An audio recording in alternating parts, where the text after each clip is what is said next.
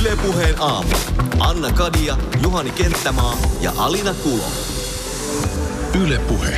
Ja myös meidän äh, tämän aamun vieraamme tutkiva toimittaja Johanna Vehko on täällä. Ö, Johanna, sun kirja Valheenpaljastajan käsikirja ilmestyi viime viikolla.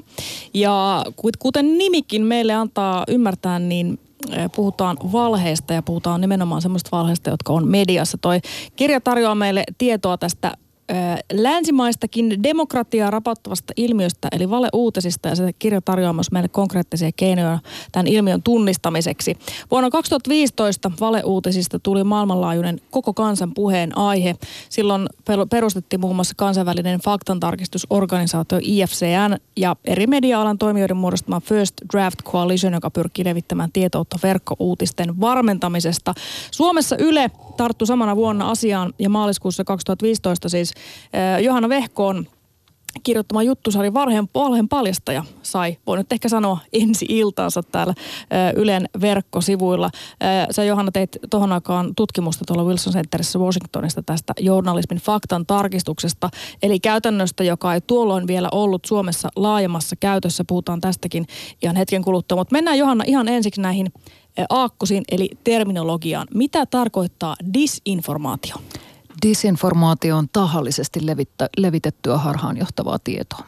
Eli ö, joku on siis ikään kuin muodostanut jonkin tarkoituksenmukaisesti jonkun valheen, jonka hän sitten jotain tarkoitusta edistääkseen sitten julkaisee. Juuri näin, ja hän silloin tietää, että hän levittää väärää tietoa. Ja mitä tarkoittaa misinformaatio? Misinformaatio taas on semmoinen enemmän kattokäsite ylipäätään tahattomastikin levitetylle väärälle tiedolle. Eli sitä esimerkiksi, että ihmiset saattaa vahingossa levittää valeuutisia, niin he silloin eivät tiedä, että he tekevät sitä. Öm, onko vastuu silloin, vastuun tavallaan kysymys on ehkä vähän silloin hajautunut, koska jos levittäjä itse ei voi tietää, että kyse ei olekaan totuudesta, vaan ihan jostain muusta. Öö, mi- miten tota, mi- mi- mihin silloin syyttävä sormi osoittaa? No kyllähän se sinne sylttytehtaalle pitäisi osoittaa, mutta aika, aika usein on mahdotonta tietää, että missä se sylttytehdas sitten loppujen lopuksi on. Et tota, paljon on puhuttu näistä valeuutissivustoista, mutta, mutta sitten kun niitä ihmiset on niin tulleet tietoiseksi tästä ilmiöstä, että on tämmöisiä valeuutissivustoja ja vihasivustoja, niin ovat alkaneet suhtautua epäilevämmin tämmöisiin linkkeihin esimerkiksi, kun niitä tulee sosiaalisessa mediassa vastaan. Ja sen jälkeen tämmöinen disinformaatio on löytänyt uusia reittejä. Sitten me puhutaan deepfakeista, eli suomeksi syväväärennöksistä. Mistä siinä on kysymys? No siinä on kysymys yleisesti, tyypillisimmin puhutaan videoista, joista on hyvin, hyvin hankala maallikon erottaa, että onko se niin kuin aito video vai onko siinä jotakin manipuloitu? Onko siinä esimerkiksi laitettu jonkun ihmisen pää toisen ihmisen vartaloon tai onko siinä niin kuin laitettu sanoja jonkun suuhun? Ja tämä koskee myös ää, äänifeikkejä, eli että voidaan niin kuin luoda synteettistä ääntä jonkun ihmisen ääntä sillä, että meillä on niin kuin näyte tästä ihmisestä ja sitten me voidaan luoda ikään kuin tämmöinen robottiääni hänelle ja laittaa hänen suuhunsa ihan mitä tahansa sanoja tämä kaikki jotenkin katto, ka, tai tämmöinen niin kuin, ä, sateenvarjotermi on tämä totuuden jälkeinen aika ja myöskin valeuutiset liittyvät siihen. Tässäkin jotain problematiikkaa näihin liittyen. Pitäisikö näiden termien käyttäminen lopettaa, kun valeuutiset tai totuuden jälkeinen aika? No siis todella monet ihmisethän on niin kuin ehdottaneet, että tämmöisistä termeistä pitäisi luopua. Ja mä oon ollut sitä vastaan, koska mun mielestä – meidän on pakko pystyä puhumaan tämmöisistä yhteiskunnallisista ilmiöistä joillakin niin kuin yhteisesti jaetuilla termeillä.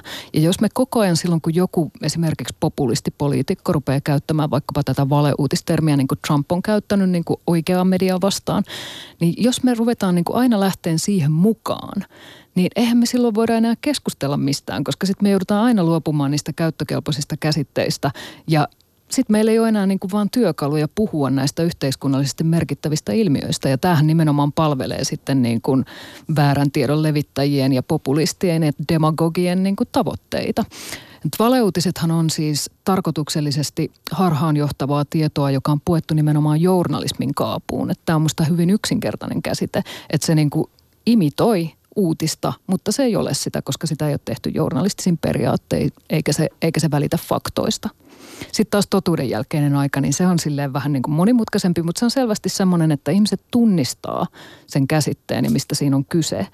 Et siihen liittyy niin tosi paljon yhteiskunnallisia ja teknologisia murroksia, jotka on tapahtuneet, sanotaan, no tästä aikajanastakin voidaan kiistellä, mutta sanotaan viimeisen niin kuin 10-15 vuoden aikana, kun on tullut, internet on yleistynyt ja sosiaalinen media on yleistynyt, niin ne on, se on vaikuttanut siihen, että, että disinformaatio esimerkiksi voi levitä niin paljon nopeammin ja niin paljon laajemmalle kuin koskaan ennen. Ja tämähän on oikeasti ihan uusi tilanne ja sitä varten on pitänyt keksiä käsite, että totuuden jälkeinen aika, koska oikeasti tilanne on tosi erilainen. Eikä se tarkoita sitä, että joskus olisi ollut joku totuuden aika. Ei kukaan oikeasti niin ajattele, mutta siitähän tätä käsitettä yleensä kritisoidaan. Mutta totuuden jälkeistä aikaa heitellään aika huolettomastikin mediassa ja sillä ehkä samalla tullaan myös vähän normalisoi, ne, miten se, normaali saatio. En osaa suomen kieltä. Mutta joka tapauksessa tehdään asio- asioista ikään kuin valheista tai jotenkin tämmöisestä niin kuin totuuden venyttämisestä niin kuin aika tavallistakin ja jossain mielessä jopa vähän sallittua. Ja tämä on tämmöistä niin kuin sanojen voimaa ja haltuunottoa, joka, joka tota, johon ehkä pitäisi kiinnittää enemmän huomiota, varsinkin nyt täällä ollaan taas pystyssä median edustajat ää, sanoilla on tosi paljon voimaa ja ne, jotka niitä käyttää, ne pitäisi olla ta- tarkkoja siitä, että ää, millä termeillä millä sanamuodoilla ja millä sanoilla asioista puhutaan.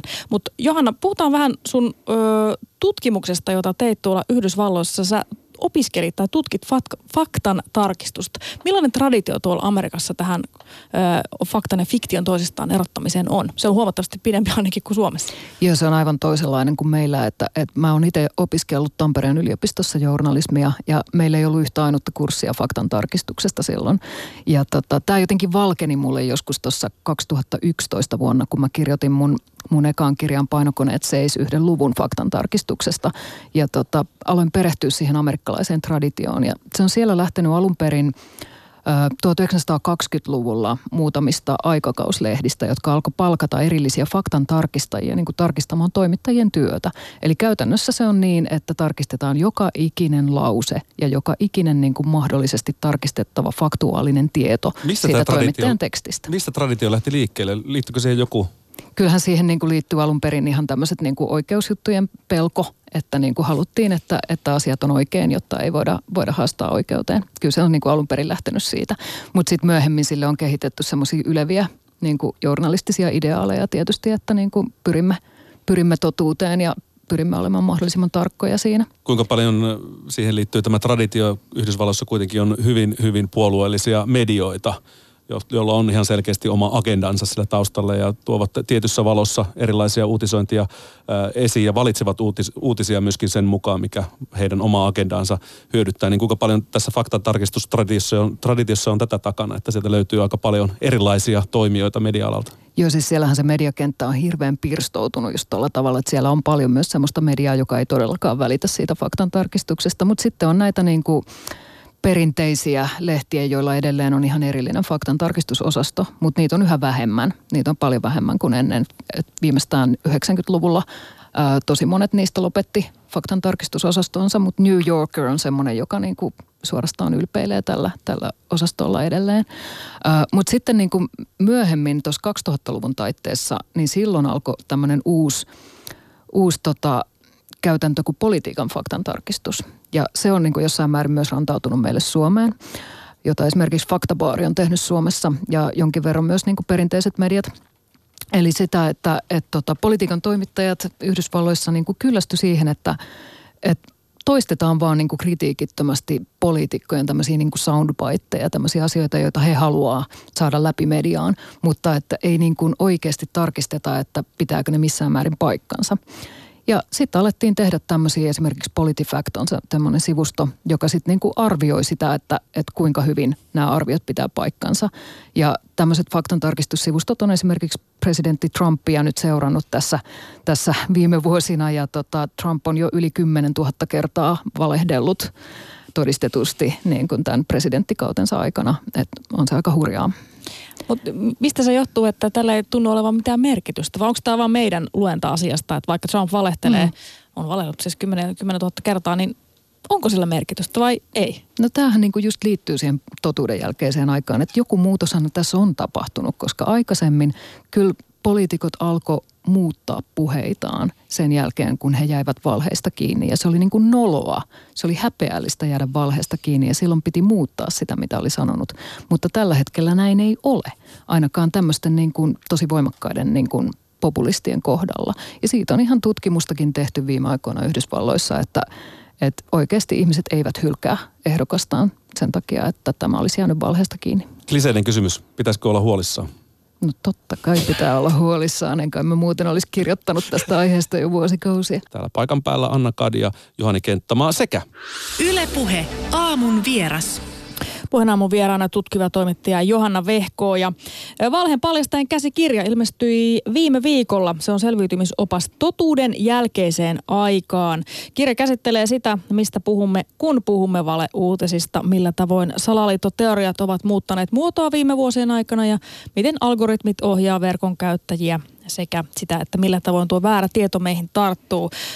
Johanna, miksi valeuutisiin uskotaan?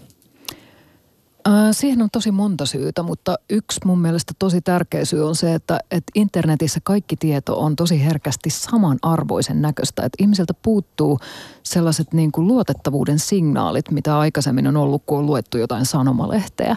Niin se ei niin kuin vaan toimi samalla tavalla. Ja esimerkiksi nimenomaan sosiaalisen median uutisvirroissahan kaikki linkit näyttää ikään kuin samalta – että siellä on niin kuin tosi vaikea tietää sitä eroa, että tuleeko tämä jostain valeuutissivustolta vai, vai joltain niin kuin luotettavalta medialta niin sanotusti. Eli tota, se on vaan yksinkertaisesti ihmisille tosi vaikeaa. Ja se on tosi hyvä mun mielestä, että valeuutisista on puhuttu nyt nämä viime vuodet tosi paljon, koska se on oikeasti vaikuttanut medialukutaitoon, se on parantanut sitä. Ja ihmisillä on nykyään ihan selvästi niin kuin enemmän rahkeita siihen, että pystyy, pystyy niin kuin päättelemään, että onko jokin sivusto luotettava vai ei. No mitkä ne on ne vinkit ihmiselle parantaa sitä medialukutaitoa ja tunnistaa valeuutissivusto tai artikkeli? Nehän kanssa muuttuu koko ajan sen takia, että, että valeuutissivustojen tekijät hän oppii piilottamaan – sen niin kuin oikean taustansa ja oikeat motiivinsa yhä paremmin ja paremmin sitä, sitä mukaan, kun ihmiset alkaa niitä tunnistaa. Et mä esimerkiksi aikaisemmin neuvoin usein, että, että katsokaa sitä niin kuin sivuston yhteystietosivuja, jos siellä ylipäätään on sellainen, että, että onko siellä oikeasti ihmisten nimiä ja puhelinnumeroita ja niin onko jutuissa toimittajien nimet ja niin poispäin. Mutta Tällaiset... Eli tämä apinalaatikko. Anna niin. Kadia opetti mulle eilen tämmöisen Opinalaatikko nimenomaan, joo. Mut, tota, vastaava äm, toimittaja ja toimittajat niin, ja muut. Joo. joo, mikä on siis perinteisessä mediassa aina ollut. Ja sitten alkujaan valeuutissivustoilla ei ollut näitä tietoja ja selkeästi niin kuin sieltä ei löytynyt niin kuin vastuullisia henkilöitä. Mutta he ovat oppineet nyt tämän homman, että ihmiset etsii näitä merkkejä ja he ovat lisänneet sinne niitä nimiä ja yhteystietoja. Eli tällä tavalla tämä niin kuin muuttuu koko ajan tämä kenttä. Mutta vinkki, mistä mm. nyt tietää tänä päivänä, Joo. kun apinalaatikot löytyvät sieltä vaikka ne mihinkään Kyllä. johdakaan, niin mikä no siis se? Suomessahan tämä valeuutistoiminta on pitkälti poliittisesti motivoitunutta ja sieltä hyvin usein löytyy taustalta niin kuin maahanmuuttovastaisuus. Ja tämä taas johtaa siihen, että ne tekstit on usein kirjoitettu sellaiseen tyyliin, mitä perinteinen media ei koskaan käyttäisi. Eli se kielen käyttö on niin kuin, siellä on ne vinkit yleensä. Eli jos siellä käytetään niin kuin leimaavaa kieltä jostain kansanryhmistä tai jostain yksityisistä henkilöistä, niin tällaista perinteinen media ei vaan koskaan tee. Että tämä on niin kuin yksi aivan selkeä. Ja, ja sitten usein niin kuin muutenkin vähän semmoista, käytetään paljon huutomerkkejä ja muuta tämmöistä näin, niin se on niin kuin ja, ja sitten ylipäätään kannattaa mennä katsomaan, että mitä muuta se sivusto on julkaissut. Et useinhan ihmiset jää niinku siihen, että he näkee siellä niinku Facebookin virrassa sen jonkun yhden otsikon. Ja he ei välttämättä klikkaa koskaan sitä sivustoa auki, heille jää vaan niinku se otsikko mieleen. Niin kannattaa kuitenkin aina mennä sinne sivustolle, katsoa, että mistä tässä on kyse, mitä muuta matskua ne on julkaisseet siellä. Eli niin kuin, onko tämä kaikki tavara – esimerkiksi liittyen, liittyykö se kaikki siihen maahanmuuttoon jo, jollain tavalla tai toisella, niin se on yleensä aika lailla semmoinen merkki. Meillä ei ole mitään niin kuin esimerkiksi julkisen sanan neuvoston ää, journalistin ohjeisiin sitoutunutta mediaa, joka kirjoittaisi vain ja ainoastaan maahanmuutosta. Keitä nämä on nämä valeuutisten tekijät? Tuossa meillä taitaa olla naapuri valtiokin, jossa on ihan valtiollisella tasolla tehtailtu uutisia, jotka eivät pidä paikkaansa, mutta esimerkiksi Suomessa? Ketkä nämä on nämä valeuutisten tuottajat? Ää, aika usein siis tämmöisiä äärioikeistolaisia ja maahanmuuttovastaisia tahoja. Hyvin usein. Onko se niin yksittäisiä ihmisiä vai joku tämmöinen, jär... onko se jotain tämmöistä järjestäytyneisyyttä takana? Siinä on kaikenlaista. eli tota, löytyy ihan tämmöisiä niin kuin yksittäisten ihmisten blogeja, joita he ovat niin kuin pyrkineet tekemään sen, sen, sen näköisiksi, että ne näyttää tiedotusvälineiltä. Ja sitten löytyy, löytyy ihan tota, ää, esimerkiksi ihan siis Magneettimedia-niminen niminen sivustohan, niin tota sen, sitä julkaisi aikaisemmin tämä Juha Kärkkäinen, joka tunnetaan Kärkkäinen tavarat, tavaratalosta, mutta hän siirsi tämän sivuston uusnatsijärjestön haltuun mistä on, on paljon, paljon mediassa kirjoitettu, että joo, että ihan tämmöistä löytyy. Ja sitten tietysti on paljon puhuttu niin kuin erinäisten sivustojen Venäjä-yhteyksistä. Mm. Mikä se niiden näiden valeuutisten ja sivustojen päätarkoitus on? Onko suoraa agendaa muuta kuin vaan hämmentää tai, tai saada omille ajatuksilleen tukea? Kyllä se Suomessa ja tosi monissa Euroopan maissa hirveän usein on niin tämä maahanmuuttovastaisuus on se, on se agenda siellä – et se on niin selkeästi löydettävissä. Mutta noin yleisesti ottaen, jos puhutaan disinformaatiosta, niin hirveän usein se hämmentäminen riittää. Mm. Eli se, että niin kuin pyritään halvaannuttamaan meidän, meidän yhteiskuntaa siten, että me ei pystytä niin kuin tekemään päätöksiä ja toimimaan yhteiskuntana, koska me ei pystytä niin kuin keskustelemaan samoista faktoista ikään kuin. Mutta tämä yhteydet Venäjän suuntaan, niin niitä on nyt paljastunut ympäri Eurooppaa, mutta mikä se motivaatio ja syy tuolla Kremlin, Kremlissä tai Putinilla on tukea tällaista valeuutistoimintaa? No sitä ei varmaan kukaan lopulta tiedä ihan varmaksi, että, että mikä, mutta tota, paljonhan on just puhuttu nimenomaan tästä, että länsimaisen demokratian ylipäätään tämmöinen halvaannuttaminen tällä, tällä niin kuin tämmöisellä hämmentämistaktiikalla. Niin, Eli heikennetään EU-valtaa niin, niin. esimerkiksi? Kyllä. Okei. Okay. Näissä no, valeuutisissa, misinformaatiossa, disinformaatiossa on, on mekanismi, jota eivät käytä pelkästään siis vaikkapa erityisesti äärioikealla olevat tahot, vaan myöskin mu, muilla tuon spektrin ö, paikoilla olevat ö, toimijat. Mitä, mitä tapahtuu yhteiskunnassa, kun kaikki alkaa käyttää näitä likaisia keinoja? No tämä on se tämä on se, mistä mä oon aivan erityisen huolissani, että, että kun esimerkiksi vaalimainonnassa on, on paljastunut paljon tämmöistä, että käytetään, käytetään likaisia keinoja, siis ei toistaiseksi vielä Suomessa, mutta monissa muissa maissa, erityisesti Yhdysvalloissa.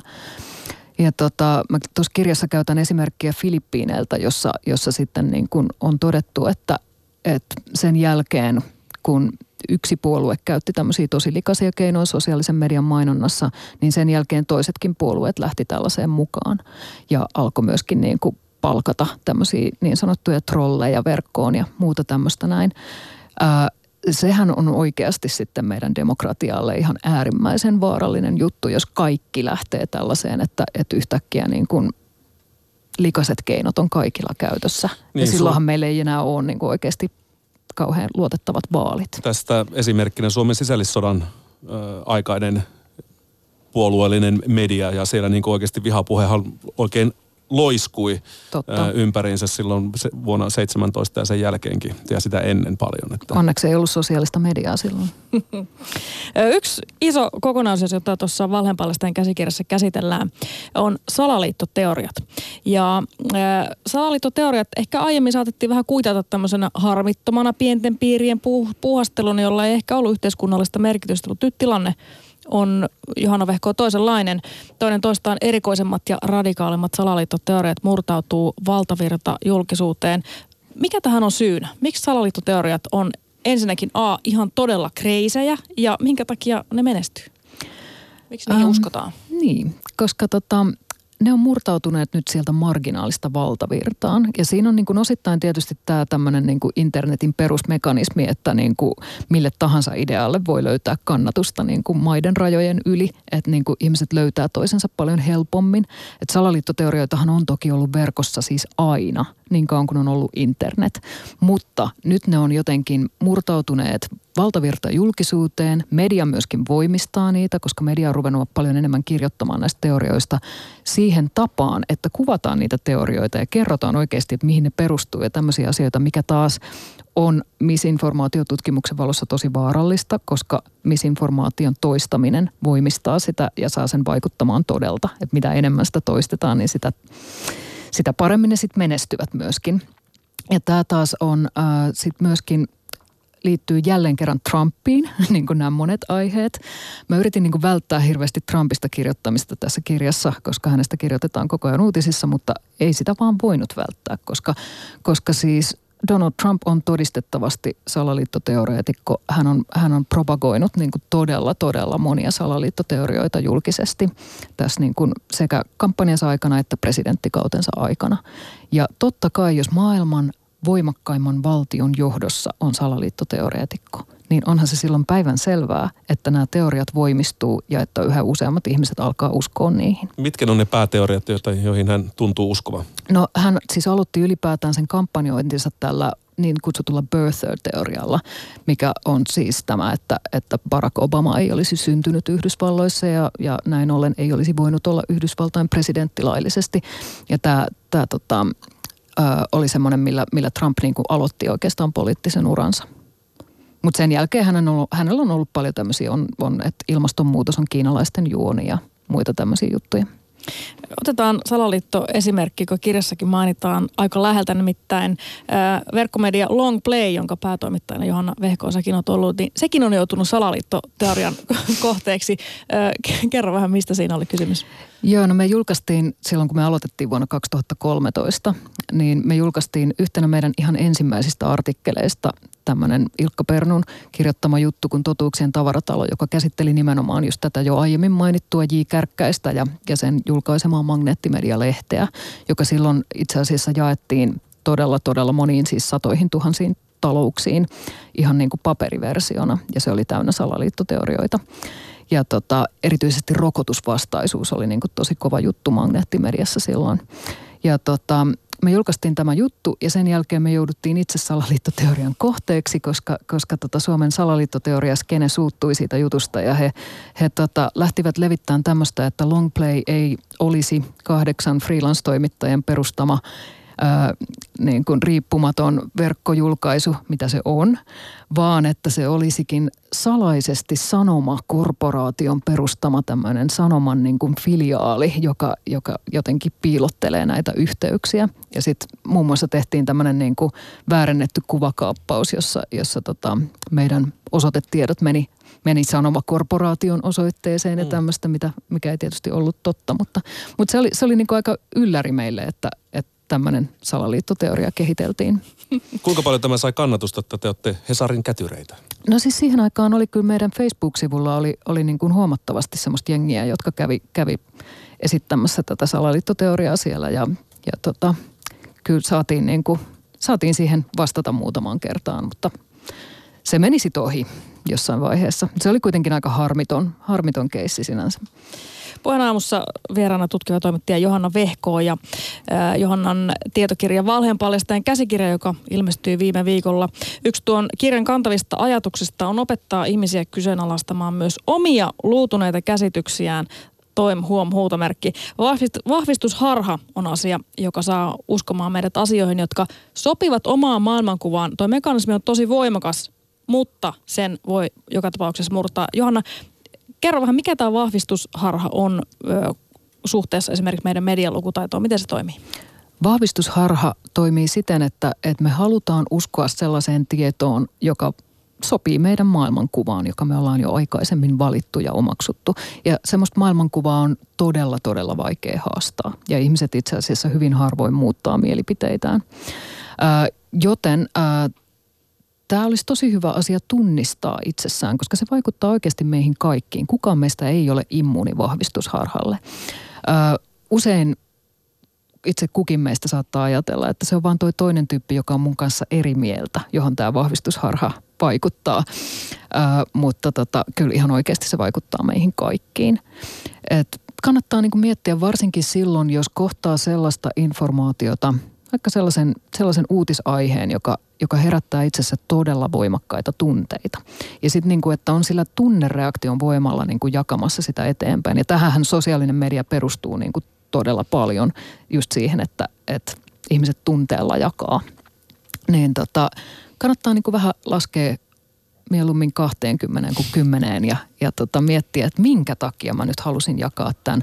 Pitääkö tämä oikeasti paikkansa? Onko tämä vaan semmoinen asia, mihin mä haluan uskoa? Ja tämä olisi niin semmoinen tosi tärkeä ensimmäinen askel siinä, että me opitaan parantaa meidän lähdekritiikkiä ja medialukutaitoa, että me aletaan kyseenalaistaan tätä meidän omaa, omaa ajattelua ja uskomuksia. No missä vaiheessa Johanna Vehko on jäänyt kiinni omasta vahvistusharhastaan? Olisi pitänyt varmaan etukäteen miettiä tähän joku hyvä vastaus. Ei mulle nyt tule heti, niin kuin, heti mieleen, mutta siis joo, totta kai kyllähän sitä tapahtuu vähän väliä.